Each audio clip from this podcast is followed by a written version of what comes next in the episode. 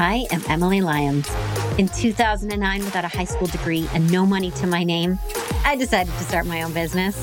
But since then, I've built several multi million dollar companies and I don't plan on stopping.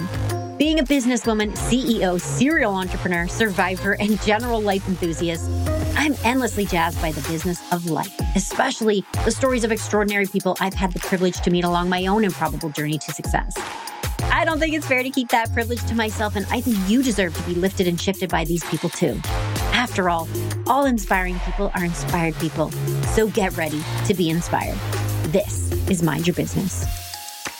All right, everybody. I hope everyone's having a great start to the new year. We're halfway into January, which is it's crazy how fast time flies. But I wanted to do an episode because I was having a conversation with my brother the other day, and he was saying that he felt like he was behind in life, like he was stuck and didn't know how to move forward, and that he was so behind compared to his friends and the people he went to school with. And this is really common. So we all do it. We all compare ourselves to other people and then feel like we're not measuring up, whether it's people that we know or social media. We see these great, huge things, accomplishments online. We're like, I'm nowhere near there. But the truth is, everybody's journey is so different. And what we see is only a fraction of the truth. So it's so important to remember that first and foremost. But I've put together a few tips to help if you are feeling like you're behind, like you're stuck. So hopefully these will help you moving forward for the year. And first off is taking stock of your progress. So it is so easy to focus on what we haven't achieved, but it is so important to recognize and celebrate the progress that we have made. And I am so guilty of this. I am always on to the next thing, always on to the next goal, and always on what I didn't get to, what I didn't accomplish. But when I sit down and I actually look back at where I am or look back at past goals from years ago, it's wild to see actually where I've gone and what I've been able to do. And everybody should take a moment to do that. Take the time to reflect on what you've accomplished. What have you accomplished so far? And give yourself credit for your hard work. All right. Number two is set realistic goals. Again, I'm guilty of this too. I set goals that are completely unrealistic, overly ambitious, and then set myself up for disappointment and feelings of being a failure. But I also like to set goals that motivate me. So it's finding that happy medium of what is a goal that is going to lift me and push me and not limit me, but also that I can potentially achieve.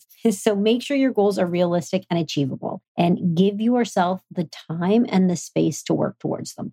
Actually figure out how you're going to achieve them. So, quite often, another thing is we get overwhelmed by these big goals that we have, these goals that we set, and we don't actually take the time to figure out okay, these are the actual tangible steps I need to do right now, today, this week, this month to achieve it, to get closer to that overall goal, to move the needle forward. So take time to set yourself up for success with your actual goals. I've talked about the SMART framework before, S M A R T, when it comes to goal setting, and it's one of my favorites. So if you don't know that, you can give it a Google, it's everywhere. Now, the next one, which is easier said than done, is don't compare yourself to others. Comparison is the thief of all joy. We know that. You've heard it. We've all heard it. Now, something that I did a couple years ago that is funny, but actually really made me feel better was I started unfollowing people on social media that made me feel bad about myself. So, beautiful young models, my feed was filled with them because of the nature of one of my companies and didn't make me feel very good about myself. You know, I'm creeping on 40's door. I'm not there yet, but I'm 37. And there is a lot of pressure on women to stay young, to get Botox and all that stuff. And I'm not there. I've got anxiety, and the thought of a needle going into my face puts me into a panic attack. so makes me feel really bad. I compare myself to them. And so I started unfollowing them. And I think that's really important. We spend so much time on social media. So, what are you actually consuming? What are you looking at? Are you looking at things that make you feel good about yourself, that inspire you, teach you things, motivate you? Curate your feed so that it does those things. And then also remind yourself that everyone's journey is so freaking different. It's so different. So, focus on your own path. Focus on what you're doing, how you can get better, not on anybody else. And it's great to be inspired by others, but don't let their achievements define your self worth. All right. The next thing is seek support. This was a game changer for me. I, for a long time, thought that I could do everything on my own. I think as entrepreneurs, we always think of that, that we can wear every single hat and we don't need help and whatever else. But if you're feeling overwhelmed, if you feel like you're falling behind, don't be afraid to look for support. Talk to a friend, talk to a family member or a professional. I love talking to professionals, but get that help, get that guidance, get that support, that motivation that can really help you. Okay, now next, remember it is never too late. It is never too late to make a change or to start working towards a new goal or whatever it is that you truly want or to change up what you're doing to actually get there. Maybe your overall goal is you want to be a successful entrepreneur, but what you're doing isn't working, but you feel like it's too late in the game to actually change up what you're doing. It's not. Whether you are in your 20s or your 50s or your 70s, it's never too late to take control of your life, of your narrative, and create the future that you want. Life is so short. I've seen this with my family, losing family members.